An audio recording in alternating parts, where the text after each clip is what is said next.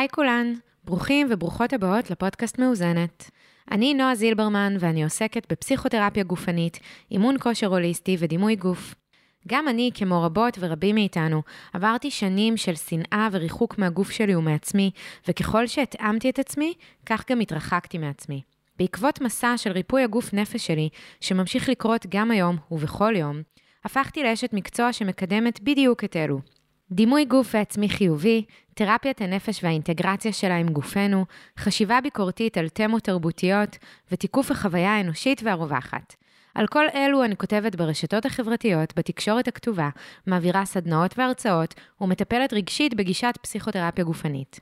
בפודקאסט אנסה למתוח יריעה בין כל כובעיי, לקשר בין מחוזות אלו ולהציג את הקשר הבלתי נפרד שבין האישי לחברתי ובין הגוף לנפש. מדי פרק אארח איש או אשת מקצוע שישפכו אור על תפיסות רווחות וגישות שונות, ויספרו את האני מאמינה שלהן עם סיפורי דרך אישיים וידע מקצועי. הפרק אירחתי את בת חן אלדן צירקל ואת ענת הסודי. שתיהן אקטיביסטיות לדימוי גוף חיובי ופעילות גופנית בכל מידה. וגם חברות שלי. דיברנו עלינו ועל העשייה שלנו, וניסינו להבין איך גם היום, למרות התחושה שהשיח הבאדי פוזיטיבי הוא נפוץ ומוכר, עדיין כשמדובר בספורט ובריאות הוא כל כך חסר. דיברנו על תחושת החלוציות שהרגשנו כשהתחלנו לעסוק בזה כל אחת לחוד, וגם בהפריה הדדית כבר לפני שנים. על מה זה green wash בודי פוזיטיבי, למה הוא מסוכן, ואיך ניתן לזהות אותו. האם העשייה שלנו מעודדת השמנה? ובעיקר, איך מתוך הפצע האישי של כל אחת מאיתנו יצאנו לריפוי קולקטיבי? אני גם רוצה לתת uh, הסתייגות ממשהו שאמרתי במהלך הפרק. אמרתי שלכל מחקר יש אינטרס כלכלי, וזה לא נכון. לא מאחורי כל מחקר יש אינטרס כלכלי. אבל כן חשוב לי להביא חשיבה ביקורתית והסתכלות מורכבת על בריאות, כי כן, מאחורי הרבה מחקרים יש אינטרס כלכלי. וכן, גם אם המדע המדויק והמדיד אומר שב-BMI מסוים יש אחוז יותר גבוה וסיכון לחלות, עדיין צריך להסתכל בצורה מורכבת וסובייקטיבית על הבריאות שלנו ולשאול שאלות כמו, מה יקדם אצלי אכילה קשובה ומיטיבה? האם הניסיון להיכנס בכל מחיר לאיזושהי משבצת בטבלת המספרים? או האם היכולת להקשיב לעצמי ולסמוך על עצמי, ועוד ועוד מיני אה, שאלות וזוויות שאני מבקשת להעלות בפרק הזה, ולא רק בו, אבל אה, היה חשוב לי לחדד את הנקודה הזו. אז כן, לא מאחורי כל מחקר יש אינטרס כלכלי, אבל יש הרבה אינטרס כלכלי מאחורי תרבות הדיאטה, וחשוב לי שנזכור את זה ונדע את זה. האזנה נעימה. היי, חברות שלי, מה נשמע ומה קורה? היי, איזה כיף שאתן פה. ומלא זמן חיכיתי, כאילו בלי קשר חיכיתי, חיכינו מלא זמן למפגש פסגה, ואנחנו נספר לקהל שיש לנו קבוצת וואטסאפ סודית, ואנחנו בלרלורי עד אה, על הכל. אה, ואיזה כיף שפיינלי אנחנו נפגשות, ודי לתעד אותי. סתם, קצת, קצת, מי? זה מוציא אותי מריכוז. אם זה לא עולה לסטורי, זה לא קיים. זה לא קיים, נכון. אז אה, איזה כיף שאתן פה ושאתן אה, אה, אורחות בפודקאסט שלי, ואנחנו גם עושות את זה בבית של עדי, העורכת החדשה והמהממת שלי. ואני פשוט מוקפת בנשים שאני אוהבת ומעריכה, וזה מסב לי הרבה אושר וכיף. ובעצם, כאילו, פתחנו מיקרופונים, כאילו, עוד לא פתחנו מיקרופונים, התחלנו לדבר על מה אני רוצה שנדון בו בפרק. ואז הבנו שמתוך הדיון, כאילו, חבל שזה לא מוקלט, אז, אז אני רגע פשוט אפרוס את זה. אמ, אבל רגע, אולי שנייה לפני, אני אומר שכאילו אני מבחינתי כזה obvious, שמי אתן כן, ומה אתן. כן, פשוט כזה מתחילות, ממשיכות. פשוט ממשיכות, כאילו היינו פשוט ממשיכות את השיחת סלון שלנו, אבל שזה המטרה, אבל בעצם רגע גם נגיד. ששתיכן אה, קולגות אה, מאוד משמעותיות בדרך שלי, אה, והתחלנו ביחד בעולם הכושר והבאדי פוזיטיב, שבעיניי זה הנושא של הפרק, ותכף נדון בזה. ואני מאוד אוהבת אתכן, מעריכה כנשים ובנות אדם וכאנשות מקצוע, וכל אחת מכן פגשתי באיזה רגע משמעותי אחר. בת חן הייתה המורה שלי לריצה, הון ואוף נכון. המון שנים. וענת לא הייתה מורה שלי, אבל בהחלט אה, קולגה משמעותית, מורה לפילאטיס ואקטיביסטית, שתיכן.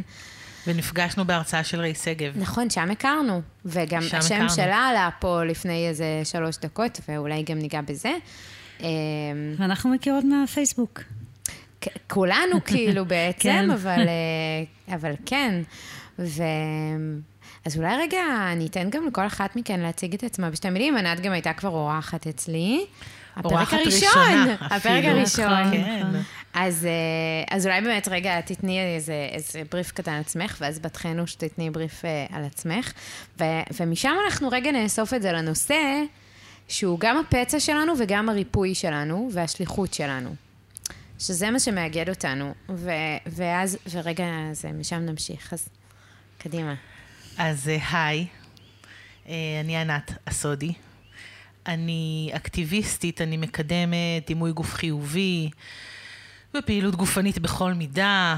אני מרצה ומנחה סדנאות גם על דימוי גוף וגם על פעילות גופנית לגוף גדול ועל size inclusive fitness, בעצם פעילות גופנית לכל מידה. אני עוצרת על הדברים האלו תכנים ברשתות החברתיות. אה, מה עוד?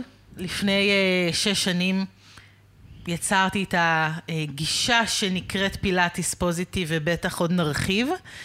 אמ, ואני מנהלת סטודיו בזום לשיעורי פילאטיס בגישת בודי פוזיטיב. אמ, כן, מקווה שלא שכחתי משהו. אם שכחתי, אני אה, אוסיף ואזכיר. תשלימי. בדיוק. אז אני בת חן, אלדן צירקל. איזה שם. ואני אה, מאמנת ריצה לנשים. ב, בכל מידה, בגישת בדי פוזיטיב, גם אה, פרונטלית וגם בזום. אה, אני מנחה סדנאות בנושא הקשר בין ספורט לדימוי גוף. ובגדול גם מרצה, אבל זה לא ממש פעיל, אבל יש לי הרצאות בנושא של אה, הקשר בין ספורט לדימוי גוף. וגם אצלי זה בא באמת מתוך, ה... מתוך הפצע של... להיות, אה, לאהוב לעשות ספורט, אבל לא לראות כמו מישהי שאמורה, כמו איך שאמורה לראות מישהי שעושה לכאורה. הרבה ספורט, לכאורה. כן. ומשם זה מגיע, ומשם באה בא השליחות שלי. כמה עונג. אז, אז ככה, אז בעצם, אני רוצה שאולי רגע להציג את הנושא באמת באיזושהי צורה מהמקום האישי שלי. קודם כל, כאמור, איזה כיף שאתן כאן. ואני חושבת שבדיוק, בדיוק זה בדיוק מה שאתן מתארות. אה, הייתה ויש עדיין איזושהי אה, אקסיומה, תפיסה תרבותית שגויה, שמי שעושה הרבה ספורט אמורה להיראות בצורה מסוימת, ושבכלל רזון הוא משוואה ישרה לגוף אה, חזק, לגוף בריא, לגוף ספורטיבי, ו... אה, כל הנושא הזה של דימוי גוף, אה, במיוחד במדינת ישראל, כי פה אנחנו חיות, אז ניגע רק בזה ולא נסתכל שנייה על כל מה שקורה בעולם, כי זה קרה בעיתות שונות. אז, אז כל הנושא הזה של דימוי גוף בישראל היה עד לפני כמה שנים ספורות, ותכלס עדיין זה הנושא הכי מדובר, כן? אבל הוא היה בעיקר, בעיקר סביב העניין הזה של uh, הגמשה של תפיסת היופי מהי, וכל גוף מותר לו uh, להיות אהוב, וכל מראה יכול להיות יפה, ויותר במישורים האלו של אידיאל היופי, ואולי פמיניזם. אבל לא הייתה נגיעה ולא הייתה כניסה למחוזות האלו של הבריאות, והיה אפילו הרבה חשש כי סטטיסטיקות של מדע מדויק מראות איזושהי אה, קורלציה או, או אה, אה, הלימה בין BMI או עודף משקל לבעיות בריאותיות או סיכון לבעיות בריאותיות, כי זה כל כך שגור באקדמיה, ובאמת מאוד קשה ומפחיד בגלל הרבה סיבות, לא רק בגלל התוקף האקדמי, לכאורה, לצאת כנגד האמירות האלו, אבל אבל זה היה באמת מאוד קשה, וזה עדיין מאוד קשה. כי גם, פה אני אוסיף פה עוד איזה נקודה וסוגריים, כי זה לא כדאי כלכלית לאף אחד לחקור את כשל הדיאטות. וזה לא כדאי כלכלית לאף אחד לחקור את זה שבריאות אה, יכולה להגיע במגוון מידות. ו... ובעצם אני מרגישה שאתן, אה, צמד האנשים, הנשות מקצוע, הקולגות, שהיה לי איתן מעבר לחיבור אה, רגשי, אה, אה, זה לא היה אינסטגרמי, זה היה פייסבוק, פייסבוקמי, אבל אה, זה היה בעצם, הייתן, אה, אני מרגישה כמו איזה לוחמות לדרך ביחד איתי, בנושא הזה שפתאום לראשונה באנו ואמרנו, בתחושתי די לראשונה, ומאוד מהחלוצות, שאומרות, רגע, אני ממש לא עוסקת שנייה אפילו רק בזה שיש זכות לכל אחת לאהוב את איך שהיא נראית במגוון מידות. אני רוצה רגע לדבר על בריאות בהסתכלות אחרת, בהסתכלות שמתייחסת לחוויה הרגשית, בהסתכלות שמתייחסת לסגנון חיים, בהסתכלות שמתייחסת לנתונים שלא כל כך נחקרים כמו set point ושיבוש אה, ההוצאה הקלורית היומית, RMR, בעקבות אה, מעגל דיאטות. וזאת אומרת, רגע להביא פה הסתכלות ופריזמה חדשה לגמרי על בריאות, ולעשות איזה reclaiming לספורט ממלא היבטים, גם פמיניסטיים וגם body uh, פוזיטיביים וגם בעיקר בריאותיים. ואני מרגישה שעד הקבוצה החשובה מאוד, אני חושבת שאפילו לא מדובר עד כמה היא מספיק חשובה, מתאמנות בכל מידה, אני במונולוג אורח, אני יודעת, שנייה, אני נותנת לכם את השרביט. Um, מתאמנות בכל מידה של דקל זרד, האמזונה. אמ, שזה כאילו בכלל נכנס מעולם האופנה, היא רצתה לייצר פשוט אה, מגוון מידות של בגדי ספורט, אבל פתאום, רגע, היה דיבור על ספורט ועל בריאות במגוון מידות, והופ, שם אנחנו נכנסנו. וזה משהו שהיה מאוד חלוצי, והוא עדיין מאוד חלוצי. וזה פתאום חלון אחר לדבר על דימוי גוף. זה לא רק בקטע של, אה, אני יפה בכל מידה. זה רגע לדבר על, אני גם בריאה בשלל מידות. אני גם חזקה בשלל מידות. ויותר מזה, גם אם יש קשיים בריאותיים, אם אני בעודף משקל מסכן נניח, עדיין יותר יקדם בריאות אם אני אה, אגש לזה בגישה הזו, הפוזיטיבית ולא הנגטיבית. ו, וזה ככה, בואו נתחיל מזה, יש עוד הרבה אחרי.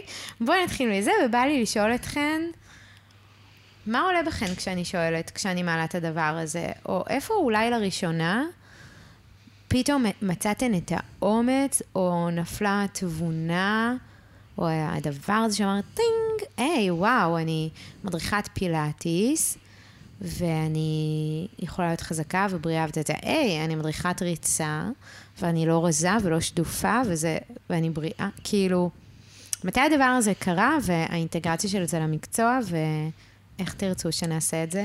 אף פעם לא ראיינתי שתיים. האמת היא שלי יש סיפור על ריצה. אפילו שאני מדריכת פילאטיס. אמ, אז אולי אני אתחיל? אז אמ, האמת שמבחינתי כל הכדור שלג הזה, שהתגלגל והביא אותי להיות ולעשות את מה שאני עושה היום, התחיל דווקא בלרוץ, ממש כזה שנתיים אחרי שהבן הבכור שלי נולד. אה, ומבחינתי הייתי אז במשקל שיא שהוא נמוך יותר ממה שאני היום.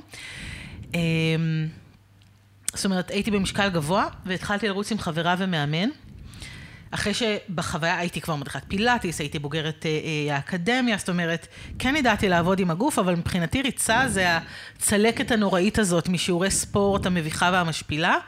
אה, כך שהתחלתי ממש מאפס, התחלתי מלרוץ חצי דקה, ועם הזמן, כן, ולא היה שם בכלל שום שיח על משקל, על תזונה, זה היה נטו ממוקד ריצה, כן? נטו ממוקד יכולת, שיפור עצמי, ממש, זאת אומרת, רק, רק עבדנו על הטכניקה הזאת, והגעתי באמת למצב שבו אני רצה חמישה, חמישה ושישה קילומטרים, ו, אמ, והייתי במשקל גבוה.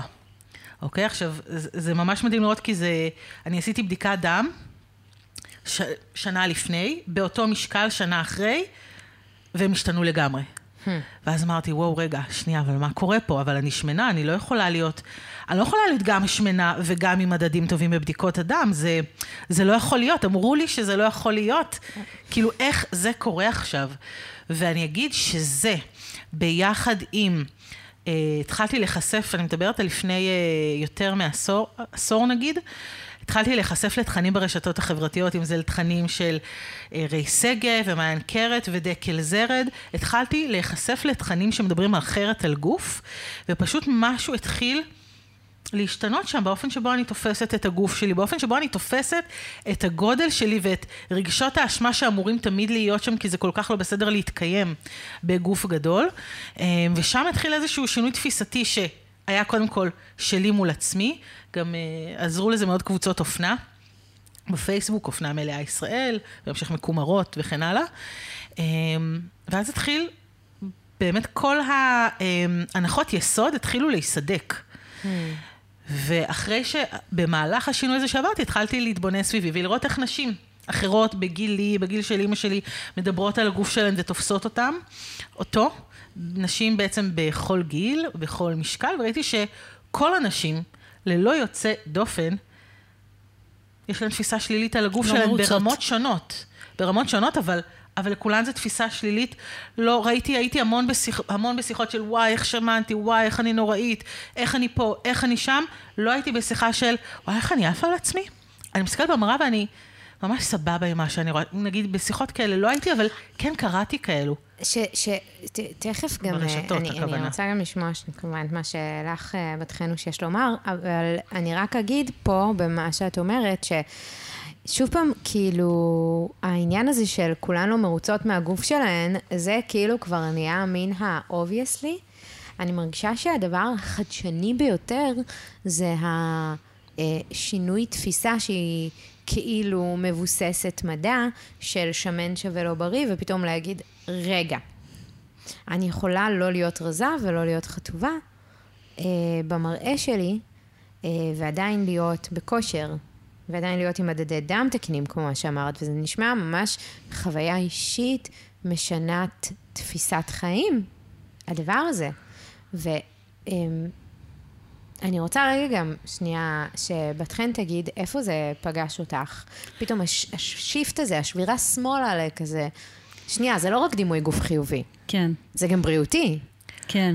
אז בעיקרון, אה, אצלי זה היה תהליך אה, שלאט לאט הבשיל. כי התנועה הייתה בחיים שלי מגיל מאוד צעיר, מגיל 14, אפילו קודם. כל הזמן אהבתי לזוז וניסיתי מלא סוגים של ספורט. התמקדתי בסופו של דבר באיזשהו שלב של ההתבגרות בקראטה ובריצה, ו... אבל גם לאט לאט התחלתי לקבל פידבק מהסביבה שמסמן לי שכאילו איך שאני נראית לא מתאים למה שאני מתארת. Mm. זאת אומרת, למרות שבגילאים האלה, גיל 17, הייתי רזה לכל, אולי לא שדופה, אבל רזה לכל דעה, אוקיי? אני זוכרת שאני קונה מידה 38 במכנסיים. זאת אומרת, אי אפשר להגיד ש, שהייתי אפילו מלאה באיך שהייתי אז. זה עוד אלמנט, אגב. כן, בדיוק. בשיבוש החברתי התודעתי. ואני יודעת שכאילו, מי שהסתכל עליי ואמר לי, אה, ah, באמת? את אה, אפילו בשקילות של הקטגוריות של הקראטה, אמרו לי, מה, את מתחת למשקל הזה של הקטגוריה, את לא נראית. כאילו, ואז הרגשתי את השיפוטיות של כאילו, איך אני אמורה לראות אז? זאת אומרת, זה עכשיו... גם כשאת אוחזת עוד במשקל, כן, במשקל הנכון so called לכאורה, בדיוק. זה עדיין זה אף פעם לא מספיק. זה אף פעם לא מספיק. כן.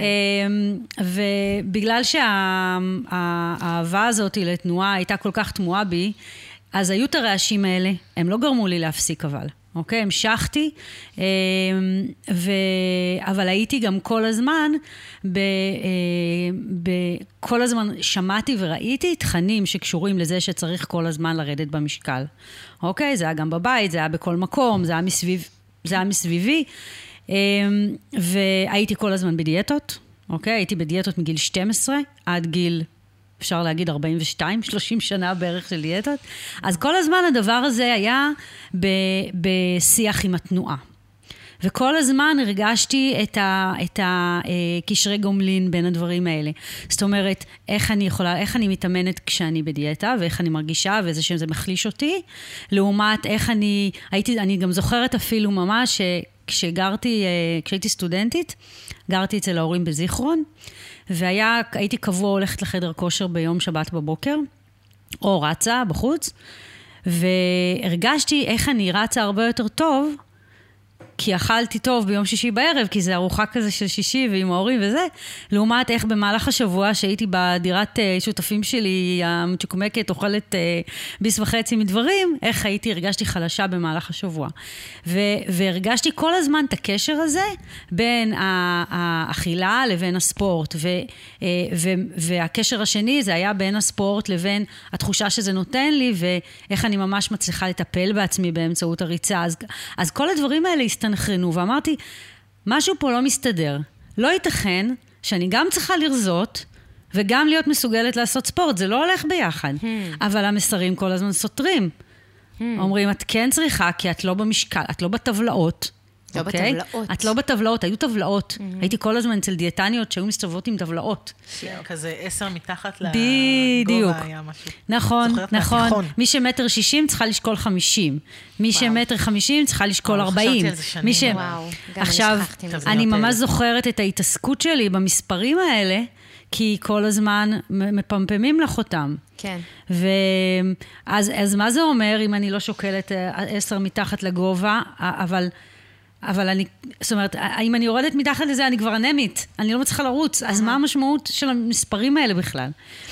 ואז התחושה שכדי לרוץ טוב וליהנות מהריצה, אני צריכה לאכול טוב ולא להיות רזה, אוקיי? זה קודם כל ההבנה הראשונה. מתי היא נפלה לך? את זוכרת? או זה כאילו לא היה... כאילו, היה רגע מכונן, או, ש, או שזה... אה, אני חושבת שרק אה, סביב גיל 40. Mm. כי הייתי עד אז כל הזמן בדיאטות, ממש אובססיבית על זה, ברמה שהייתי מנהלת אקסלים אה, אחרי כל הריון. לראות... אני אומרת שואו, ואמרה כן. זאת שהייתה רושמת כמה כן, קלוריות כן. היא אכלה ביום ליד. סליחה על הטריגר, אבל כן. זה, זה אז, טריגר. אז זה, זה מה שהייתי עושה, אקסלים, כן. והייתי עוד נהנית לראות את הגרף הזה, והייתי מביאה את הנתונים לדיאטנית, והיינו יושבות על זה, והיא הייתה שואלת אותי, רגע, למה אכלת את זה? רגע, למה... ככה, כאילו, אלה היו חיים שלי 30 שנה בערך. גם אם uh, ירדתי במשקל לכאורה בצורה בריאה, זה הרבה פעמים פגע לי, ב... הרגשתי שזה פוגע לי בבריאות, ובאיזשהו שלב... הבנתי, כשבמיוחד שהפסקתי עם הדברים האלה, הפסקתי עם הדיאטות והתמקדתי ביכולות שלי בריצה, וראיתי שאני מגיעה להישגים בלי הדיאטות, אז אמרתי, רגע, זאת, ככה אני כשאני בריאה. בוא, בוא נשים רגע בצד את המספר ונגיד, אוקיי, ככה אני, זה, זה, זה הגוף שלי כשהוא בריא והוא משתפר והוא מתאמן, אז למה אני מנסה לשנות אותו? וזה היה האסימון הזה שכאילו נפל. שנפל. עוד שלי היה ממש איזה אהה מומנט. כן. כאילו בעצם כי... עברתי איזשהו תהליך עם עצמי והתחלתי להבין איזושהי הבנה חברתית, אבל אז עדיין, ואולי על זה את מדברת, הייתי בפער של, אוקיי, אני עוברת תהליך חיובי עם הגוף. אני רואה שיש פה בעיה חברתית בתפיסה של נשים את הגוף שלהן. Mm-hmm. אני חייבת לעשות עם זה משהו. אני חייבת כאילו לעזור לנשים להבין שיש פה משהו דפוק, שזה יכול להיות אחרת, שאנחנו לא חייבות לשנוא את הגוף שלנו ולרצות להצטמצם, אבל לא ידעתי איך לעשות את זה. כאילו קראתי תכנים של מי שהייתה אז בפייסבוק, ולא ידעתי איך לעשות את זה. וכשדקל, דקל זרד העלתה בקבוצה של מתאמנות בכל מידה, ואני מספרת, מספרת על זה כמעט בכל הרצאה שלי, ברגע שהיא העלתה תמונה של דיינה פלסטי, שהיא מדריכת יוגה אמריקאית שמנה, שם זה היה ההמומנט, איזה אסימון שנפל. כי בעצם עד השלב הזה, ואני אני מדריכה כבר 15 שנה, בוגרת האקדמיה, כל פעם שמישהו היה שואל אותי על הדבר הזה, על מה את עושה בחיים, זה היה נורא מביך אותי. להגיד שזה מה שאני עושה, שאני מדריכת פילאטיס, אבל אני לא נראית כמו. וברגע שהיא העלתה, אני ממש, אני יודעת בדיוק איזה תמונה זאת, אני גם הרבה פעמים מראה אותה בהרצאות, כי פתאום ראיתי אישה שהיא שמנה, שהיא חזקה, שהיא גמישה, שהיא מדריכה. אמרתי, וואו, זאת אומרת, באותו רגע הבנתי שהסיבה שלא יכולתי להגיד שזה מה שאני עושה, כי לא, היה, לא ראיתי ייצוג כזה. כי בעולם, ובעולם הפיטס בפרט, יש ייצוג חסר, נעדר, של מגוון גופים, וברגע שראיתי גוף שדומה לי, שעושה את הדברים, אה, אמרתי, אוקיי, אז אני כזאת. ואם היא יכולה להיות. כזאת, גם אני יכולה להיות כזאת, ובעצם יש לי כלי מדהים לעזור לנשים להתחבר עם הגוף שלהן, שזה באמת עבודה עם הגוף, ושמה מבחינתי התחילה העשייה שלי. כי אז התחלתי בסדנאות של גם שיחה, של גם עבודה עם הגוף, והדבר הזה המשיך והתגלגל והתפתח, אבל, אבל זה היה האסימון הזה שנפל, האסימון. שגם יצר לי באמת, עזר לי גם לקחת את כל אותם תכנים שהיו באמת הרבה סביב אופנה. וגוף גדול, והרחבת אידאל היופי וכל גוף הוא יפה, לבין עבודה שהיא יותר ניטרלית מול הגוף, כן? אה, אם נדבר בגישות זה body positive, אה, כן. מול body neutrality, ובאמת לעבוד ב... ב בצורה יותר ניטרלית של להבין מה היכולות של הגוף שלי, של להעריך אותו רגע גם בלי קשר למראה שלו, אני חושבת. שזה מה שאפשר לי ללכת לשם. אז בא לי רגע אה, לעשות פה איזה סיכום ביניים שכזה, ושנייה, אולי ממנו אנחנו נמשיך. בעצם מה שאני שומעת ששתיכן אומרות, וזו בעצם גם הייתה החוויה שלי, ואני אתן עליה כבר גם איזושהי תיאוריה שיש לי, אוקיי? לא רק לי, אבל בואי נאמר, בואו נאמר. שבעצם אנחנו גדלנו לאיזשהו מטריקס, לאיזשהו חיווט חברתי אה, מבוסס מדע. אה, זה בעייתי להוסיף את המילה לכאורה, כי זה כאילו כן מבוסס, אבל רגע, חשוב לזכור שמאחורי כל מחקר יש גם אינטרסים כלכליים, ושתרבות הדיאטה ותרבות היופי ואידיאל היופי עושות עלינו מיליארדים על גבי מיליארדים, ויותר מזה, כשבתרבות המערבית וברפואה הקונבנציונלית, ההסתכלות היא כאילו מאוד מדידה, ונחזור רגע לטבלאות האלו, אז יש גם הסתכלות בעצם לא הוליסטית. וברגע שהסתכלות היא לא הוליסטית, לא עגולה ולא שלמה, שזה אומר הסובייקטיב, וזה אומר החוויה הנפשית, וזה אומר אה, אה, האם זה לאורך זמן או שזה קצר טווח, וזה אומר כל מיני דברים שמרכיבים מהי בריאות, אז, אז אנחנו לא יכולנו בעצם לתת תוקף לזה שבריאות מגיעה בעוד צורות. וצורות זה לא רק נראותיות, צורות זה אולי גם בגישה של איך אני ניגשת לקדם בריאות בחיים שלי. אז בעצם גדלנו לאיזשהו מטריקס, כולנו, שעשה המון עוול לרוב החברה. אנחנו חברה מופרעת. אנחנו פשוט חברה מופרעת. וכל אחת מאיתנו פגשה באיזושהי צורה כזו או אחרת, בצורה אישית, פרסונלית, אה, שבירה של האקסיומות האלו. פתאום את אומרת, רגע, אני רצתי אה, ושקלתי לפני שנה אותו דבר, אבל המדדי דם שלי טובים יותר, איך זה יכול להיות? ופתאום את בת חן אומרת, בואנה, אני פתאום קולטת שהריצות שלי הרבה יותר טובות אחרי שאני אוכלת. בעצם פתאום אני קולטת שאני בכלל חיונית יותר כשאני לא במשקל ה-so called אה, אידיאלי שלי. וגם בסיפור שלי האישי, נועה, אני בעצם אה, הפסיקה לי הווסת כשהייתי ב, ב, במצבי האכילה שהייתי בהם, ו, וכל מה, שאת- מה ששתכן מתארות, העייפות והאנמיה וזה וזה וזה. פתאום, הופה, העליתי איזה כמה קילואים אה, יפים ומכובדים ממה שהייתי, ואני עדיין, אגב, נחשבת רזה סטטיסטית בחברה, כאילו ברמה המספרית, כן? כמו שבת חן אמרה, ברמה המספרית, מידה 38, ועדיין אבל באותה נשימה, כאילו יש פה כל כך הרבה רבדים של, ה, של החולי התפיסתי-חברתי. אז למרות שאני רזה סטטיסטית, אני עדיין לא נתפסת רזה, שזה באמת כבר דפקה גבוהה ברמה עוד יותר גבוהה. אבל בעצם, שגם אני חוויתי בדיוק את אותו הדבר.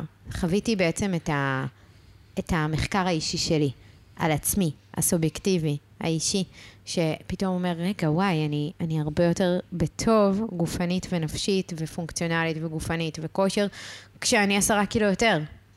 כשאני בהתנהלות והתנהגות אחרת לחלוטין אל מול סגנון החיים שלי. ומתוך הדבר הזה, עם צריכת התכנים הבאדי פוזיטיביים שהגיעו יותר ממחוזות האופנה והביוטי, עשינו כל אחת לחוד ואולי גם ביחד הפרינו אחת את השנייה, איזושהי אינטגרציה לבריאות בהסתכלות חדשה. שלא רק אומרת שבריאות מגיעה בכל מיני מידות וצורות, אלא גם, שזה הדבר הבא שבעיניי משמעותי אפילו עוד יותר, שמורכב משני סעיפים. בריאות תקודם על ידי אהבה ולא שנאה, זה אחד. שתיים, בריאות היא סובייקטיבית. שזה אולי גם הדימוי גוף הניטרלי ענת שציינת מקודם. רגע, אולי לשים בצד בכלל את כל העניין המשקלי, המדיד, הספיר, הטבלאי הזה, ולהגיד, רגע, נשים בצד הכל, את כל ההוראות החיצוניות, כל המדידות האלו, ושנייה, רגע, מה לי נכון, מה לי מדויק, מה לי מתאים. קצת, אפילו, והיום באמת כפסיכותרפיסטית גופנית, זה מאוד מתכתב לי עם, אה, עם ה... עם ההסתכלות הזו התיאורטית, שבסוף בטיפול פסיכותרפי אני כל הזמן בהתכוונות להחזיר את המטופלת, להתחבר לעצמה ולגלות את עצמה ולדעת את עצמה. אני לא יודעת עליה, אני לא אומרת לה מה היא צריכה, מה היא טה-טה-טה. אני עוזרת לה ביחד איתה להתחבר למשאבים שלה, לחיבור שלה לעצמה, וזה קצת בדיוק מה שאנחנו עושות כנשות מקצוע בכושר. זה ממש מזכיר לי שיחה שהייתה לי אתמול עם מתאמנת חדשה, שדיברתי איתה אחרי השיעור, והיא אמרה, נו, הייתי טובה? Hmm. אז אמרתי לה, איך את הרגשת? Hmm. והיא אמרה, הרגשתי טוב, אמרתי, אוקיי, אז, אז היית, היית טובה, ואני אגיד לך אפילו יותר מזה, גם אם היית ביכולות נמוכות יותר גופנית, את עדיין היית טובה, כי בסוף אנחנו רגילות לראות ב, ב, במדריכה, כי היא המומחית והיא האוטוריטה שתגיד לי, כן, אם אני טובה או לא, אם כואב לי או לא, אם אני עושה... כן טוב או לא, אז ברור שאני כמדריכה, יש, אני העיניים החיצוניות שיכולה לכוון ולדייק ולהציע, אבל בסוף האוטוריטה היא, ה, היא המטופלת, היא המתאמנת, כן? היא, היא אנחנו. היא הבן אדם עצמו. אנחנו יודעות מתי כן. הגוף עבר את הגבול שלו וכואב לו, או מתי קשה לי, מאמץ לי, מאתגר לי, וזה, וזה מאמץ טוב. כן, אנחנו צריכות עזרה ב, בלהפנות את הקשב הזה פנימה, כן. אבל האוטוריטה... היא לא אני, היא המתאמנת okay. שלי, היא האוטוריטה לגוף שלה. אז זה ממש אז המקבילה מזכיר. לזה בריצה, זה כשמישהי באה ושואלת אותי, זה סביר הקצב הזה? זה, זה טוב? זה...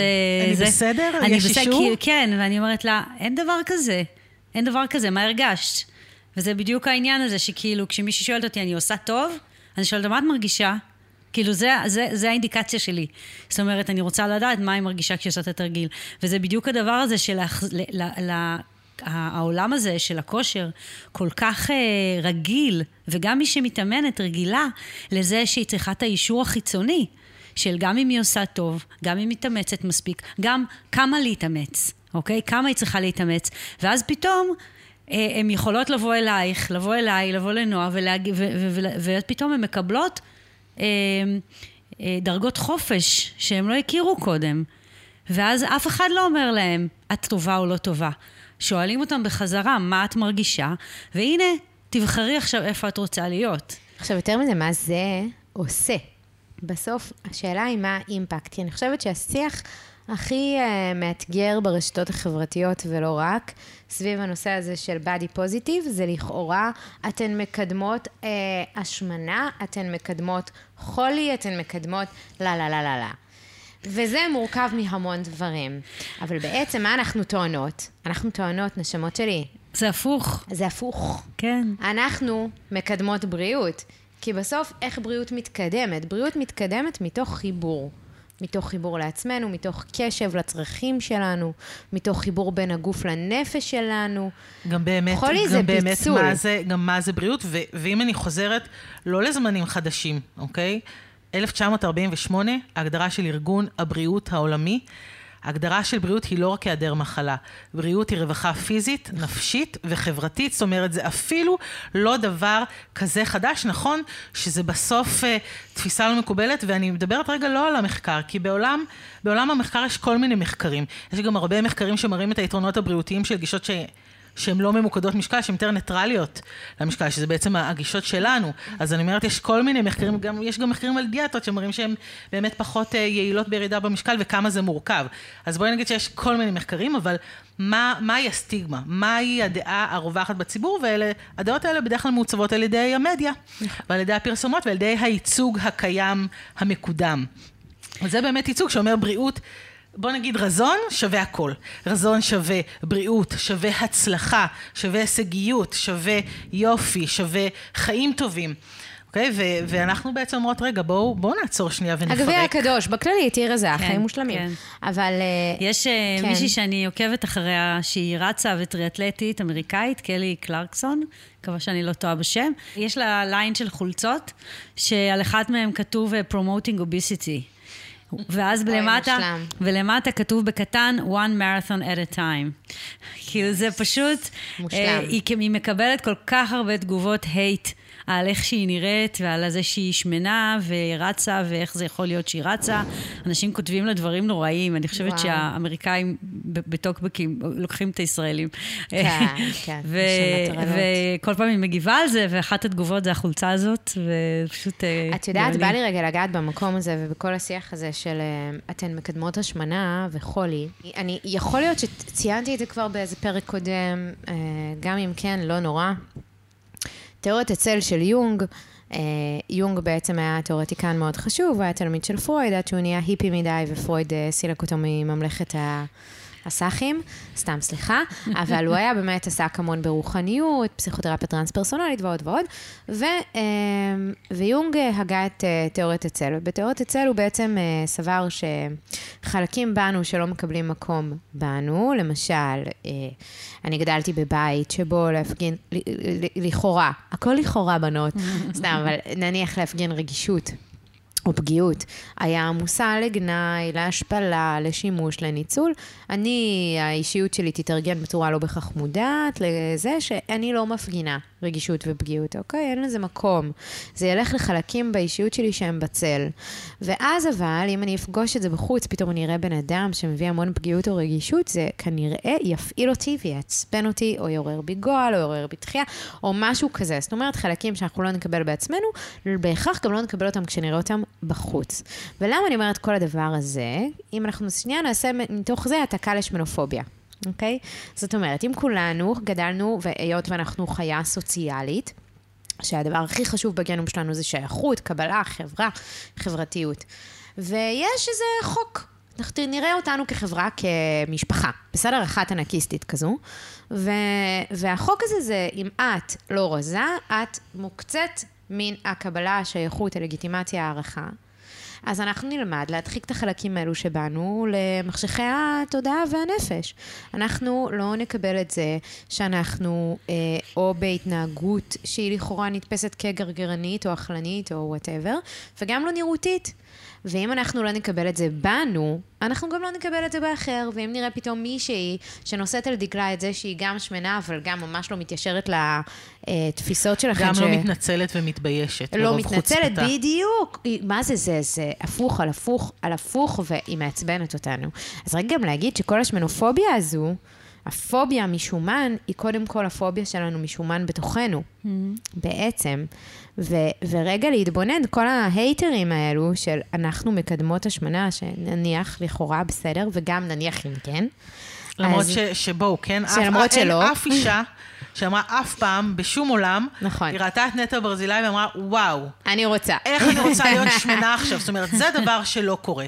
כן קורה שמישהו מעיר למישהי, וואי, איזה שמנה את, ומזה היא חוטפת חרדה. חברתית, מזה נכון. הפרעות האכילה שלה מחמירות, המשקל שלה עולה, זאת אומרת, כל ההתבטאויות האלה הן אשכרה נכון. מעודדות השמנה, ההתבטאויות השליליות, אבל מזה שאישה שמנה מתקיימת במרחב בביטחון, לא השמין אף אחד אף פעם. אף פעם. יותר מזה, מה מקדם אה, אכילה לא מיטיבה ולא קשובה גם בקוטב היותר כפייתי שלה? זה בהכרח השנאה העצמית. בהכרח. יד ביד, אני לא צריכה בכלל, אנחנו כולנו פה לא צריכות שום אישור לזה. יד ביד. מה שמקדם אכילה כפייתית לא קשובה, לא מבוסתת, זה שנאה עצמית, וזו תחושת בושה, וזו תחושת אשמה, ומפה מתחיל הסייקל הזה. בדיוק, אני, אני יכולה להגיד מניסיון. כאילו שזה ככה התנהלתי, כל מעגלי הדיאטות האלה בדיוק, בדיוק ניזונים, ניזונים מהשנאה העצמית הזאת. הייתי בסדר, לא הייתי בסדר, אה, פשעתי וחטאתי, או שהייתי ילדה טובה ואכלתי לפי התפריט, ואז ההלקאה והאכילה העודפת בעקבות ההלקאה הזאת, וזה סייקל שלא נגמר, לא. פשוט לא, לא נגמר. אין דרך לעצור אותו, אלא אם מחליטים לשים את כל הדברים האלה בצד ולהסתכל פנימה ולהגיד, רגע, מה הגוף שלי צריך, מה הגוף שלי רוצה, וללכת לפי זה ולא לפי כל ההתוויות החיצוניות של מה צריכה לאכול ומתי, וכמה, ו- וכל זה, אין, אין דרך אחרת לעצור את זה. זה מזכיר לי איזו שאלה שראיתי באיזו קבוצה לא מזמן, אמ, של מישהי שאמרה משהו כמו, אני יודעת שאני רוצה כאילו להיות יותר בשלום עם אוכל ועם אכילה, אבל כאילו, איך אני יכולה לעשות דיאטה אם כאילו, אני לא רוצה שוב להיות במעגל הזה של תזונאית שתגיד לי לרזות, ואז אני אוכל איזה סרט ואני ארד ואני... כאילו, האם זה בחיים בכלל אה, אה, לגיטימי לרצות לטפל ב, באכילה אם אני לא רוצה לרזות? זאת אומרת, זה היה רעיון שכל Mm. כך זר לה, ואני חושבת שהוא זר ל, לרוב העולם, כי בסוף, אני חשוב לי להגיד, אני לא יוצרת תוכן אה, ולא מדברת על תזונה כי אני לא תזונאית, אז אני ממש ככה... אני מאוד מתעקשת על זה, כי בעולם הכושר יש הרבה בלבול. כן. של מדריכי כושר שמסמיכים את עצמם להיות יועצי תזונה כי הם אה, עברו קורס, אז אני, חשוב לי דלת- ממש לא לעשות את הדברים דלת האלה. אקשטיין, אנחנו לא נמנה בשמות מלאים שלא... מייגוד. כן. אה, כן, כל מיני אנשים מכל מיני אזהרות אה, ממשרד הבריאות. זה קשה, זה אה, קשה, זה קשה. אבל אני אגיד ש, שבסוף התפיסה הזאת, כי בסוף זה, זה בסדר, ואף רצוי לפעמים, במקרים מסוימים, לטפל בהזנה שלנו, בתזונה שלנו, במערכת היחסים עם האכילה, כן, לעשות שם שלום, להבין מה מפעיל אותי, אם זה דפוסים רגשיים, לפעמים זה אגב דפוסים הורמונליים, מטאבוליים, נוירולוגיים, זאת אומרת, ביחד עם אנשי מקצוע רגישים ומתקדמים, לעשות שם סדר, זאת אומרת, זה לא שאנחנו נגד בכלל לגעת בתחום הזה של תזונה, אבל כמה אנשים יודעים שאפשר ללכת לתזונאית ולעשות שלום. כן, אבל באמת לא מתייחסים מבלי, לזה. אה, לעשות דיאטה, זאת אומרת, רוב האנשים בעולם אומרים, כי, כאילו זה או דיאטה או כלום, אבל גם יש עוד נכון. המון המון המון באמצע. אפור וניואנסים זה, זה הופך לעשות להיות שם. המדד היחידי להצלחה. בדיוק. אוקיי? זאת אומרת, ברגע שאת הולכת לדיאטנית, היא הצליחה, היא גרמה לך לרזות, אוקיי? ואנשים לא מכירים מדדים אחרים להצלחה. הם רוצים מספרים, כמו שאומר השיר. דברי במספרים, גברת. אז זה... זה... איזה שיר זה? את לא מכירה? אולי. אה, זה של אה, פעם. דברי במספרים, גברת. אה, אה, של אה, שלומי שבן. נכון. בעצם, נכון. אה, אני יכולה לשתף שאני אה, כרגע בחרתי, נגיד, לא ללכת לתזונאית ספורט, בדיוק מהפחד הזה. כן. אני מפחדת שזה יהיה לי טריגרי מדי, למרות שאני כן רוצה את הייעוץ יש הזה. את טינה חייקין, שהיא תזונאית ספורט מהממת. אז, אז אני, זהו, פוזיטיב. שאני אני מכירה נגיד מישהי שהיא ספציפית אה, של ריצה, היא גם מאמנת ריצה ומתעסקת בריצה, ושמעתי הר- הרצאה שלה והכל, ואני אומרת, אני מדמיינת את הסיטואציה הזאת, mm-hmm. שאני יושבת אצלה, ואני, כל הטריגרים שלי מופעלים. Mm-hmm. זאת אומרת, ברגע ש... למרות שאני, את השיחת הכנה שלי אליה כבר עשיתי בראש מיליון פעם, של אני לא באה בשביל לרזות, ואני רק באה בשביל לשפר את, ה, את התזונה בהקשר ספציפית של ריצה. אבל אני, אני אומרת בכנות, אני לא חושבת שאני מסוגלת היום לשבת מול אה, תזונאית אה, קלאסית. שהיא לא מתעסקת, ו- ואנשים שהם תזונאי ספורט, הם מאוד מאוד על המספרים. אני ברור. מכירה את הז'אנר. הם, הם צריכים לדעת בדיוק מה, כמה ומתי, גם אם הם אומרים לך להקשיב לגוף. אבל כן, זה, האם זה יהיה מאוד- מרחב בטוח? אני חושבת זאת שזה... השאלה. באמת, זאת גם. כשאני הייתי אז, מוכנה אה, ללכת לשם, זה מה ששאלתי את עצמי. אז, אז אני, אין מספיק כל, אבל אני מרחבים לא- בטוחים כאלה. את אומרת. אני לא, לא בטוחה שאני מסוגלת, בא לי להגיד כזה, אולי, אולי את גם לא רוצה, אני לא יודעת, כאילו, לא נכון, מסוגלת נכון. וגם לא מעוניינת. ואתן יודעות, בעצם, יש לי פה עוד איזושהי אה, מחשבה. יש בעצם, אה, כל מה שקשור לבריאות הנפש הוא, הוא הרבה פחות מדיד. הוא הרבה פחות מדיד מבריאות הגוף. ואז אה, הרבה יותר קל ללכת ולמדוד גוף. ולהשליך כאילו את מה אנחנו אמורות לעשות, אמורות ואמורים, אה, בהתנהגות שלנו ובהתנהגות הגופנית שלנו כדי להיות בבריאות, כאילו. אה, מספרית ובטבלאות ובקלוריות ובכאילו הנה אפילו יש. כבר, אה, מה זה? ובמדדים. ובמדדים, ובמדדים של, אה, אוקיי, אנחנו אפילו יכולים לדעת כמה קלוריות הגוף שלך מוציא ביום, אז הנה, כמה קל. הנה, זה פשוט, נכון? כאילו משוואה ישרה ופשוטה. אבל הבעיה הכי גדולה בעיניי זה ההתעלמות המוחלטת מהרובד הנפשי בתוך הדבר הזה. זאת אומרת, אוקיי, נניח, אולי, גם על זה אני אשים סייגים וסימני שאלה, זו הכמות קלוריות שהגוף שלי מוציא, זו הכמות קלוריות שאני אמורה לכאורה להכניס, אבל מה קורה עם החוויה הרגשית שלי כשאני מנהלת סגנון חיים כזה? ולאורך כמה זמן אני יכולה לחיות בסגנון חיים כזה? אם לא לאורך זמן, which not, לרוב האנשים, לכן דיאטות כושלות. אמ, אז מה המחיר של זה שאני לא יכולה להחזיק בזה לאורך זמן? אני אומרת עוד צעד אחד אחורה. מה עושה לי עצם ההתערבות? נכון. אוקיי? כי נגיד... מה היא עושה לי גופנית מה היא עושה לי ונפשית? גופנית ונפשית? עצם נכון. ההתערבות, אני יודעת, בעיקר נפשית. כי גופנית יכול להיות שהיא תעשה טוב. אבל מה המשמעות? כן. לא יודעת, לטווח קצר אולי. כן. אבל השאלה, מה קורה לעצם זה שאני יושבת מול בן אדם שמתערב לי בתחושות הפנימיות שלי ובהבנה שלי את הגוף שלי. ויש לזה אבל- השלכות אה, מנטליות. זה, נכון, אבל זה הדהוד. כי אם אני, בסוף, כשאני חיה, אה, במשך אה, שנים רבות בדיאטות, תרבות דיאטה ואנשי ונשות מקצוע שיגידו לי מה אני צריכה ומה נכון לי ומה מה אני מרגישה, אז בעצם מייצר לי ניתוק. ניתוק מהידיעה שלי. אותי. כן, ואם זה שוב התפיסה של אני לא האוטוריטה לגבי הגוף נכון, שלי. כן. ואם אני לא האוטוריטה, מה המחיר הגופני של זה גם? כי אחר כך אם אני לא יודעת את עצמי, אז אני גם לא יודעת את עצמי כשאני בפיצוי לקוטב השני, נכון? גם שם אני לא יודעת את עצמי.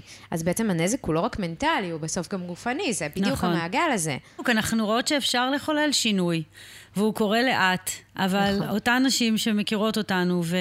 וקולגות שלנו. וקולגות שמקבלות אה, אה, את, ה, את הראיית, ראיית, אה, את נקודת מבט שלנו על הדברים האלה. ו, ולאט לאט גם להם, גם להם נופלים אסימונים, וזה לאט מתפשט. אני חייבת להיות אופטימית פה, אי נכון, אפשר... אה, כן, זה הרחבה של נכון. מעגלים. אני בכלל- חושבת, בכל מה שקשור ל- לעשייה חברתית, כן, כי בסוף, אה, אה, הרבה פעמים אפשר להגיד, וזה משהו, אגב, ששאלו אותי לא מעט, כאילו, את חושבת שזה יעזור? כאילו, את חושבת ש- ש- שאוקיי, אז אני ואת יודעים את זה, אבל... אבל זה לא ישנה את העולם, כי העולם הוא כל כך רעיל, וכי בסוף, באמת נעזוב מסרים. שיווק, בסוף הדברים האלה הם מוכרים, הם מקודמים, הם, אה, זה המיינסטרים. ואם זה, ואם זה ישנה את המיינסטרים, אז כן, כשאנחנו עושים, כשאנחנו מדברים על עשייה חברתית, אז אני אומרת, האם בסוף ההרצאה הזאת נצא מהדלת והעולם ישתנה? לא, זה לא מה שיקרה.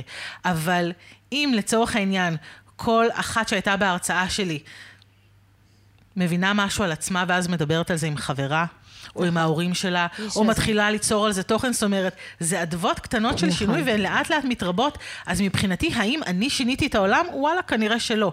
אבל האם יכול להיות שהרצאה, סדנה או תוכן שיצרתי שינה חיים של אישה אחת? כן. התשובה היא... כנראה שכן, ויותר מאחת, ומבחינתי זה שווה את הכל. ככה עושים שינוי בצעדים קטנים, נכון. וזה יכול להיות מתסכל לא פעם, אבל שוב, ברגע שנפגשות ב, באישה כזאת, שהחיים שלה השתנו, האם דנה פלסטי יודעת שהיא שינתה את החיים שלי, וזה גרם לי לשנות חיים של נשים אחרות? זה, יש לי צמרמורת שאני אומרת את זה, כן? כי זה הדבר אולי הכי מרגש שיכול להיות. נכון. כל אחת מאיתנו היא סוכנת של שינוי. ואני אומרת, גם מי שהחיים שלה השתנו, והיא לא דיברה עם אף אחד, אבל רק הסתכלו עליה, וראו אותה משתנה. זה גם הדבר. הדבר. נכון. וזה ממש. זה משפיע בכל מקום. כל מי שמסתכל עליה ורואה איך היא גם שלמה עם עצמה יותר, איך היא זזה יותר בנוחות, איך היא הפסיקה לרדוף אחרי המספרים ויותר להקשיב לעצמה, וליהנות מזה ולהרגיש טוב, כבר זה שינוי. נכון. באמת דיברנו הרבה על אה, איך כל אחת הגיעה בצורה האישית אה, ומהסיפור האישי שלה אל השליחות הזו והמסקנות האלו, שאולי פתאום כמה קשה להתמרד ולהביע דעה שונה. מן המדע המדויק so called ומהרפואה המערבית ולה לה לה לה לה ו... ואיך אנחנו רואות את זה בצורה הוליסטית של לקדם בריאות ועוד ועוד ועוד. ויש עוד המון גם. אבל אני חושבת שהרבה נשים שומעות את התכנים האלו וצורכות את התכנים האלו, ועדיין מאוד מבולבלות כשהן פוגשות מסרים דומים. ובעצם אם ניתן לזה רגע title, אז אני אגיד ה green wash ה body פוזיטיבי, במיוחד במישורי הספורט והתזונה, מה זה green wash, מה זה אומר ואיך זה בא לידי ביטוי, ובעצם green wash זה ביטוי uh, שלקוח מכל מיני uh, תאגידים וחברות שהבינו שה... המוסר החדש, הנכון, הרלוונטי, הפרוגרסיבי, זה אה, אקולוגיה וקיימות ו- ואכפתיה סביבתית. ואז הם אה, עשו נניח איזשהו אה, מיתוג, פרסום או מיזם נקודתי שלכאורה מקוטב עם הערכים האלו, אה, והדבר הזה אה, מין אה, הביא להם אה, או להן, לחברות האלו, לתאגידים האלו, אה, עוד קהל ש, ש, שמאמין במסרים האלו, אבל, אבל בעצם הם לא באמת עומדים מאחורי המסרים האלו. יש כל מיני חברות ענק שעושות אופנה מהירה ומזהמת, ו, וכל מה שחוטא למסרים האלו, אבל הם עושים איזשהו... אה, איזשהו משהו נקודתי, ספק אם הוא בכלל קיים, או שזה רק מיתוגי פרסומי, ובעצם יש פה מכבסה של אה, להיות אה, אה, רלוונטיים, מוסריים, כדי להביא קהל, בעצם יש פה ממש מניפולציה, אבל אה, זה לא באמת, אה, הם לא באמת עומדים מאחורי מה שהם מוכרים. או מוכרות. בקיצור, הסרט ברבי על פמיניזם. אה, באמת? לא ראיתי עדיין. גם אני לא. זה בדיוק מה שזה. אז, אז בעצם, בבאדי פוזיטיב, בדימוי גוף חיובי ובכל הדבר הזה שאנחנו עכשיו נגענו בו בשעה האחרונה, יש המון המון תזונאיות ומאמנות כושר. ש... ו... וגם לא רק שם, גם בעוד כל מיני uh, מחוזות, אבל בואי נתמקד במחוז שלנו, שכאילו מביאות ביחד איתנו את הבשורה של דימוי גוף חיובי, אבל בסוף מוכרות דיאטה. אבל בסוף מוכרות חיטוב, אבל בסוף מוכרות תוצאה נראותית. ואני חושבת שהרבה מאוד אה, אנשים, בכלל אנשים בפרט, נתקלות בדמויות כאלו ואחרות ומתבלבלות שם. לא יודעות שיש פה green wash, שיש פה מכבסה, שיש פה ניכוס מוסרי שלא להן. ו- והדבר הזה הוא אפילו עוד יותר מסוכן בעיניי, מאשר אנשי מקצוע שחורטים על דגלם אה, בצורה מובהקת וברורה וישירה את אה, תרבות הדיאטה ואידיאל הרזון. כי לפחות מי שבא לשם, אומרת, זה מה שאני מחפשת, זה מה שאני רוצה, אני הולכת לזה בעיניים פקוחות. ולא בעצם זאב בעור של כבש של... בואי, אני אעזור לך לקבלת גוף, ואז אני אתן לך הופ תפריט או הגבלות אחרות. אז אולי רגע תיתנו גם מה אתן חושבות על זה, וגם אם יש לכן איזה שהן אה, הערות באלף, לאיך אפשר לשים לב. מתי זה גרין ראש באדי פוזיטיבי? אני יכולה לשתף שאני אה, ממש הייתי מבולבלת בתחילת הדרך. זה באמת היה מבלבל. זאת אומרת שרק התחלתי להתחשף, להיחשף לתכנים האלה, אז אה, סוג של נפלתי בפח, אוקיי? זאת אומרת, התחלתי לעקוב אחרי אה, מאמנות ואחרי תזונאיות שמכרו את הסיסמה הזאת, וככל שהעמקתי בתכנים, הבנתי ש... זאת אומרת, זה די מהר קרה, שזה הפעיל לי טריגרים, ואז היה סימן בשבילי. זאת אומרת, mm. אוקיי, אם זה מפעיל לי טריגרים, כנראה זה לא הדבר שמה, על מה שאני אמורה לעקוב. ולאט לאט הבנתי מה הדברים האלה שבעצם מסמנים לי שזה green wash.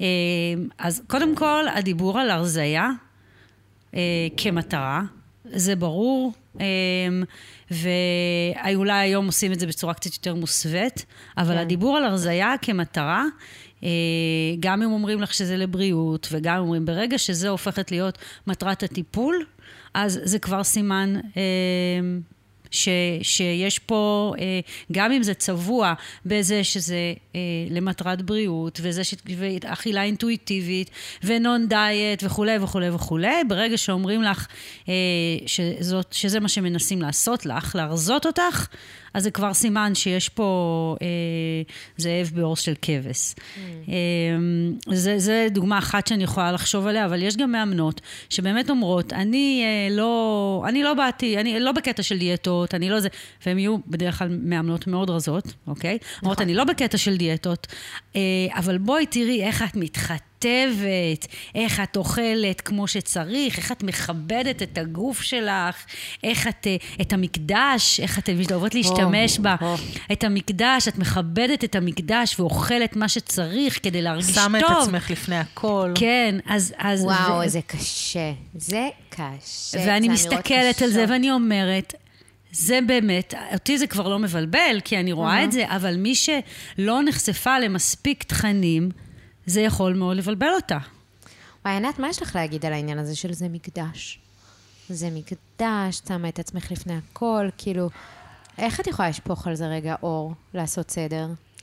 אני חושבת שגם, יכול להיות שאני חווה את זה גם קצת פחות דיכוטומי, כי אני חושבת שגם הרבה פעמים הם, אמ, מדריכות בעצמן מבולבלות. זאת אומרת, זה לא שהן נכון. אומרות, תכלס אני עובדת עליהן, נכון. אלא שהן באמת אומרות, הן באמת לא יודעות אחרת. זאת אומרת, הכלים, הרי גם מה מוכר וגם מה חשוב זה הרזייה וחיטוב, אבל אני שומעת יותר ויותר דברים סביבי, וזה נראה לי כזה טרנדי ומגניב, וכאילו תכלס אחלה שפה, וכאילו זה גם באמת נכון, הגוף הוא מקדש... זאת אומרת, אני כן. יכולה לראות איך זה מבלבל, לא רק למי שצורך את התכנים האלו, אלא גם למי שיוצרת אותם, כי התכנים האלו הם באמת, זה איזשהו סימן שהתכנים האלה הם גם יותר ויותר עולים לתודעה ומקבלים במה ברשתות חברתיות. זאת אומרת, זה לא סתם שזה משתרבב לתוך השיח. נכון. כן, אז... אז יש פה אולי כאילו גם משהו אולי... קצת חיובי, כאילו?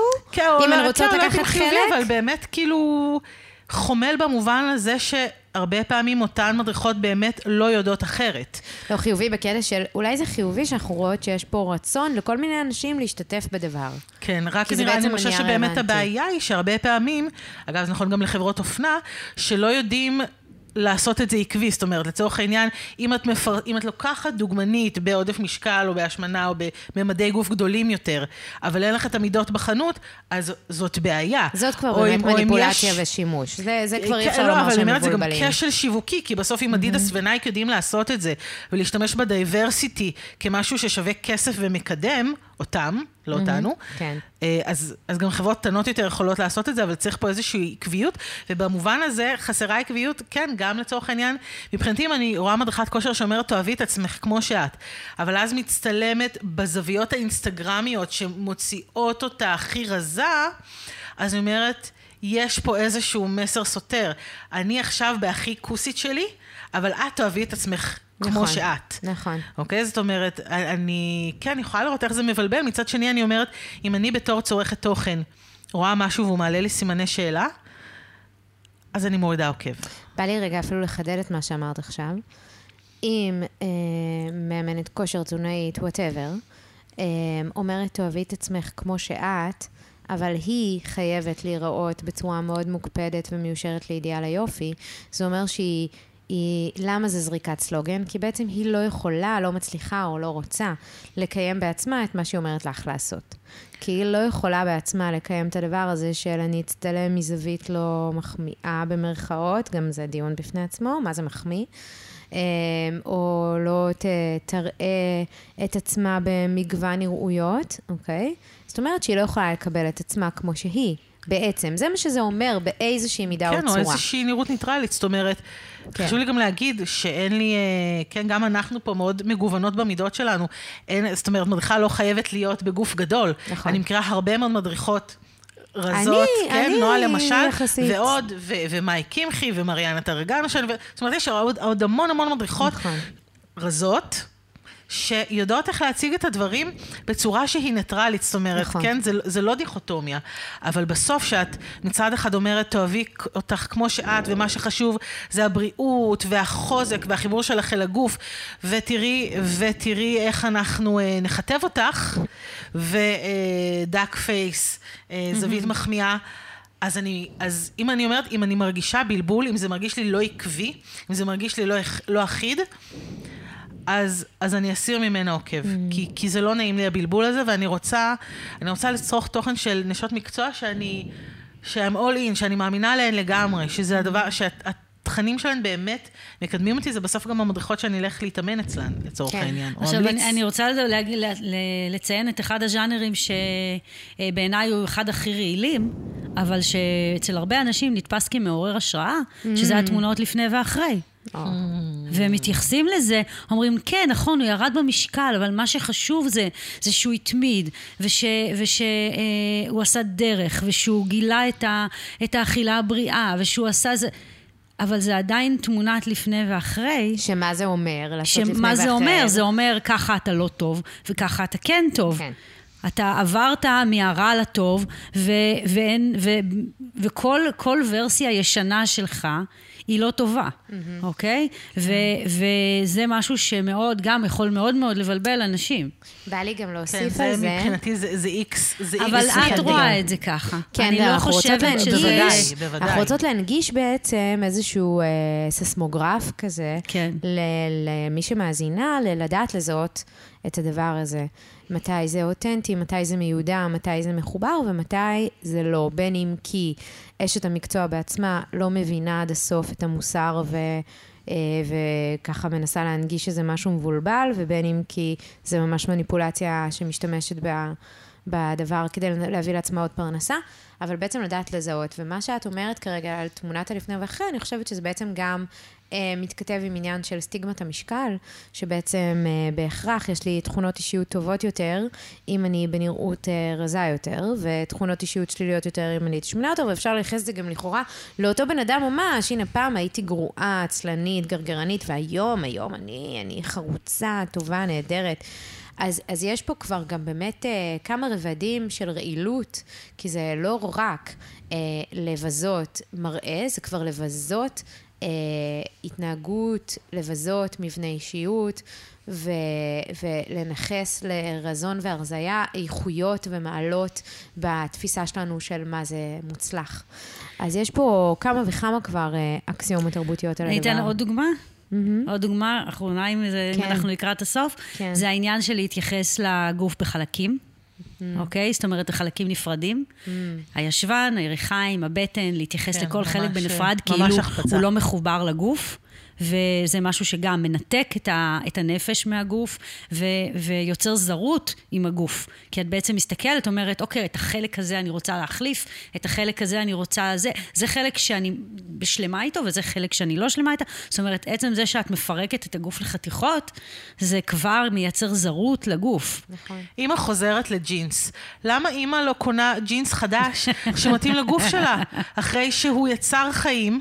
וילד, ועכשיו הוא השתנה, והגן התרחב, והמידה אולי השתנתה. אולי אפשר גם לזנוח את הג'ינס, באמת בד לא נוח. כן, אולי טייץ, אולי טרנינג, ואולי גם פשוט ג'ינס במידה גדולה. שיהיה לך נוח, כי הגוף שלך השתנה, יצרת חיים, וזה גם, כאילו, בסוף יש תוכניות עם סלוגן, אבא חטוב. כן, או כמו כן. שאבא חטוב, אבא עצוב, גם שמעתי. וואו. אוקיי? אז אה, כאילו, זה לפני ואחרי החדש. אותו מייסד, תחילת הסיפור שלו זה שהוא היה מאמן כושר ששוקל 100 קילו עם קרס. ואני תמיד אומרת לעצמי, וואי, איזה מדהים זה היה, אם בתור מאמן כושר ששוקל 100 קילו עם קרס, היית אומר לגברים, היי, אתם שומעים? גם אם אתם אבות ואתם עובדים 10 שעות ביום, ויש לכם קרס, אתם שומעים? זה בסדר, אתם יכולים להכניס כושר לחיים שלכם. והיום הוא אומר, היי, אתם אפילו לא חייבים לעשות כושר בשביל להיות רזים. זאת אומרת, יש 아, הרבה עיוותים שם. אה, זה מה שהוא אומר? כאילו אפשר פשוט לצום בגדול? כן, בפרסומים. אוי, וואו. אז אני אומרת, יש... כל כך הרבה עיוותים. כן, טוב, אנחנו אהובות שלי, אנחנו ממש צריכות, יש לנו דקות ספורות ואנחנו צריכות לסיים, ובא לי לארוז את זה באיזושהי צורה, וגם לשאול אתכן אם יש לכם משהו להוסיף. אז בתור אריזה, אני אגיד, אה, בנושא הספציפי הזה של green wash ואיך אפשר לזהות, אה, בחוויה שלי ואיך שאני רואה את הדברים. אחד, כל הזמן לבדוק, וזה רק ממשיך את כל התפיסה שלנו לאיך לקדם רווחה בחיים בשלל המישורים. אז אה, לשאול את עצמך, מה זה גורם לי להרגיש? מה זה גורם לי להרגיש? כל דבר, כל סיטואציה, כל מערכת יחסים, וגם ברשתות החברתיות. מה זה גורם לי להרגיש? זה גורם לך להרגיש לא טוב עם עצמך? כן, בהכרח אני אגיד לך לא, לא, לא, לא, לא, לא את לא חייבת. אני, אני אעודד אותך. אפשר גם להשתיק, אם לא בא לך להוריד עוקב, אפשר להשתיק. או אפילו להגדיל את המגוון. קשה לך להוריד עוקב אחר כל מיני אה, אושיות אה, רזות ונוצצות, אז פשוט תוסיפי עוקב אחר אושיות אותנטיות ומנרמלות. אז, אז לבדוק כל הזמן איך זה גורם לי להרגיש, ואם יש מישהי שבאופן קבוע גורם לך, או באופן לא קבוע, אבל תדיר, גורם לך להרגיש מחורבן כלפי מי שאת ומה שאת, יש פה משהו לא תקין, כי רווחה, בריאות ושינויים מיטיבים ועקביים ומחוברים לא מגיעים מתוך הלקאה. זה נקודת המוצא, זה אחד. שתיים, ענתי, תני סעיף. diversity, להציג אה, איזשהו מגוון ולהציג אה, משהו אחר. Mm. זאת אומרת, להציג... כן, כי הרבה פעמים יגידו, טוב, תמכרי הרזייה, תמכרי אה, את צנעת הגוף, זה מוכר. Mm-hmm. אוקיי? זה תשימי ב front כי זה מוכר, זה מביא אנשים. רוצה להגיד, זה לא משאיר אנשים. Mm. רוצה להשאיר אנשים, תמכרי להם שינוי שהוא באמת יותר עמוק, תמכרי להם להרגיש טוב עם עצמך, mm. להרגיש טוב עם הגוף, להתחבר אל הגוף, אני רוצה להגיד שזה הבידול שלי, ושבלי הבידול שלי, אני חושבת שהייתי מצליחה עסקית מקצועית הרבה הרבה פחות. אני רוצה להגיד שבאמת חברות היום מבינות שהדבר הזה, כי אנחנו תמיד מדברות על שיווק, כן? כן, השנאה עצמית זה מוכר, אבל וואלה, היום יש גם שיווק חדש. נכון. ובשיווק החדש הזה מבינים שאנשים רוצים לראות... גוף שדומה להם. אנשים רוצים, רוצים תוקף. להרגיש, כן, תוקף, הם רוצים להרגיש שרואים אותם, ולא רק שמוכרים להם אידיאל בלתי מושג, גם זה שווה כסף. אז אם את מדריכת כושר, ואת מרגישה שאת לא סגורה על המסרים שלך, אז מוזמנת uh, לפנות אלינו ולהבין איך לעשות את זה נכון, כן. כי זה יכול מאוד גם להשתלם כלכלית. אז רגע, לפני שנמשיך לסעיף 3 אצל בת חנוש, אני רוצה להגיד שבא לי לדייק את מה שאת אומרת עבור מי שמאזינה, ואנחנו כרגע מדייקות לה לזהות green wash בדי פוזיטיבי, אז זה אולי יותר לומר... תשימי לב האם זאת שאת עוקבת אחריה מביאה אותנטיות ומנעד נראותי גם ברמה הנראותית הפיזית, זאת אומרת, לא רק תמונות אה, בזוויות, מרזות, מלוטשות, טה-טה-טה, וגם מנעד אה, אה, אותנטי במה שהיא מביאה ברמת ה... לא התאמנתי היום, אה, ויתרתי פה על אה, איזושהי, או אכלתי ארוחה מעובדת כי זה התאים לי רגשית, זאת אומרת, היא מביאה או מנעד... אולי בכלל מאמנת כושר שלא מדברת על תזונה, גם זה יכול נכון. להיות, וזה מישהי אחלה. אבל שמביאה בעצם אותנטיות ומנעד של הסגנון חיים שלה והנראות שלה. דבר כזה שאת יכולה להרגיש מתוכו אה, ובאמצעותו גם איזושהי אה, ולידציה, תוקף רגשי וכולי. אם היא מביאה משהו צר וחד גוני, פה חשדתי. אמ, אני אציין גם את העניין הזה של, אה, שלא, שלא קשור רק לנראות, גם, אה, שקשור ל... אה, האם אני רואה את עצמי כמשהו שצריך להשתפר כל הזמן, אוקיי? ואז שיש לך מישהי שאת עוקבת אחריה והיא מראה את עצמה אה, בלי ניסיון כל הזמן להיות יותר טובה מקודם. זאת אומרת, היא לא מנסה, לא רק בהיבט של המראה, של ההרזייה, זה לא חייב להיות בהרזייה, זה, זה יכול להיות בכל דבר. אם, אה, אוקיי, שנה שעברה רצתי, אה, עשיתי, הרמתי ככה וככה, והשנה אני רוצה לעשות את זה יותר טוב. השנה... המרדף הזה אחרי המספרים, אחרי התוצאות, הוא גם רעיל. נכון. כי אנחנו לא תמיד במגמת שיפור, צריך להבין וואו. את זה. אני ו- מרגישה שזה מדויק ממש, מה שאת אומרת. אז אנחנו, ברגע שאנחנו נוכ- נקבל את זה, שהשיפור שלנו לא נמדד במספרים, או בכלל, אם, אם בכלל צריך לחפש שיפור. יכול נכון, להיות... באמת אה, שלהצלחה יש הרבה, הצלחה זה הרבה דברים. הצלחה זה לא רק כמה ירדתי או כמה רצתי, הצלחה זה זה שאני מתמידה הרגשתי? בפעילות גופנית, וואו. כן. זה שאני נהנית. אולי הצלחה זה כן? באמת האוטוריטה, התחושה שלנו את עצמנו, ואני אני אסיים רגע את מה שבת חן אמרה ואנחנו נסיים, שאני מרגישה שהדבר הזה הוא גם מאוד מתכתב עם הקפיטליזם החברתי של תמיד להיות גרסה טובה יותר של עצמך, ומהי הגרסה הטובה יותר של עצמך, זה תמיד יהיה איזשהו מדד חיצוני לנו, ואז זה שוב פעם הניתוק הזה מעצמי, הידיעה של היותי, האוטונומיה, ובאמת הדבר הזה של רגע לעשות הסתכלות חדשה, איזה, איזה rephrasing כזה למהי בריאות, מה מקדם בריאות, ומהי הגרסה הטובה יותר של עצמי. כי עבורי הגרסה הטובה יותר של עצמי זה היכולת להסכים להיות גם מה שאני עם מי שאני ועם מה שאני מרגישה. גם החלקים הפחות טובים לכאורה, גם הרגשות בשלום. הפחות טובים, וגם עם הימים האלה שבהם האימון שלי הוא פחות טוב, או שאפילו לא יצאתי לאימון. אבל האם אני יכולה להיות בעמדה חומלת ומכילה כלפי הדבר הזה, וזה כשלעצמו הגרסה היותר טובה שלי את עצמי. וזה אולי כאילו מרגיש לי, כן. אהובות, אני ממש ממש שמחתי שבאתן, ו... שמחנו להיות. איזה שמחתי כיף, להיות. ותודה רבה רבה רבה לבת חן, אלדן זירקין ולענת הסודי, ולעדי שחם המהממת שיושבת פה איתנו, וגם היא בבאדי פוזיטיב אה, עם פודקאסט מהמם של חייבת שוקולד דחוף. ו... וזהו, ממש שמחתי, אני מרגישה שיש לנו עוד הרבה לומר, אבל אה, אולי מתישהו איזה פרק המשך או איזה שת"פ אחר. אה, ויאללה, בואו נלך לדרינק. תודה שהייתן איתנו. ואם אהבת או אהבת את הפרק, מוזמנים עוד לשתף אותו איפה ועם מי שנראה לך שתיתרם ממנו. אם אתה או את מעוניינת בטיפול בגישת פסיכותרפיה גופנית, או במעקב אחר התכנים והעשייה שלי, אני נמצאת באינסטגרם ובטיקטוק בנועה זילברמן 869, ובפייסבוק בנועה זילברמן, מקף אמצעי, פסיכותרפיה גופנית ודימוי גוף. לינקים נמצאים בתיאור הפרק. פרק יוצא אחד לחודש, מוזמנים עוד לעקוב ולעשות subscribe, נתראה בפרק הבא.